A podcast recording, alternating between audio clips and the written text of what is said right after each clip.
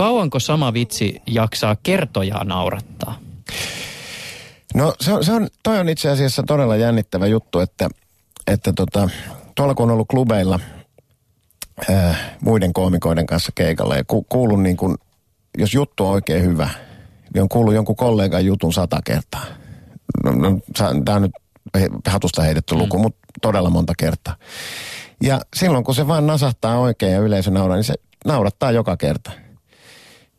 Sehän on, mä palaan edelleen tähän spontaanyyden illuusioon, että sehän on, sehän on se juttu, että sun pitäisi tavallaan, koomikon pitäisi pystyä kertomaan sama juttu joka ilta tuoreesti.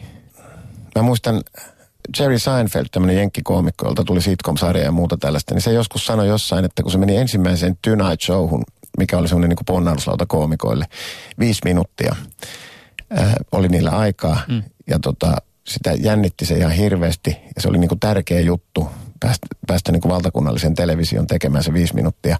Niin se oli tehnyt sen saman viisi minuuttia klubeilla 200 kertaa. Niin se oli varmasti niin kuin kohillaan näin.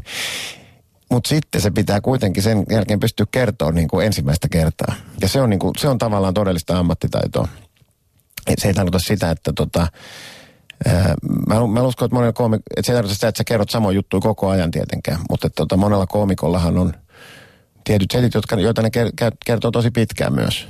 Ja tota, se on, se on vaan hieno, se on, niinku, se on taitava, että sitä tahtomattaan nauraa, vaikka tietää täsmälleen, mitä on tulossa. Niin na, nauraa niin kuin ni, niitä on monta sellaista kollegaa, on niin hyviä juttuja, että tota, ne, ne vaan aina naurattaa. Ympäri Omat Suom- jutut ei naurata yhtään.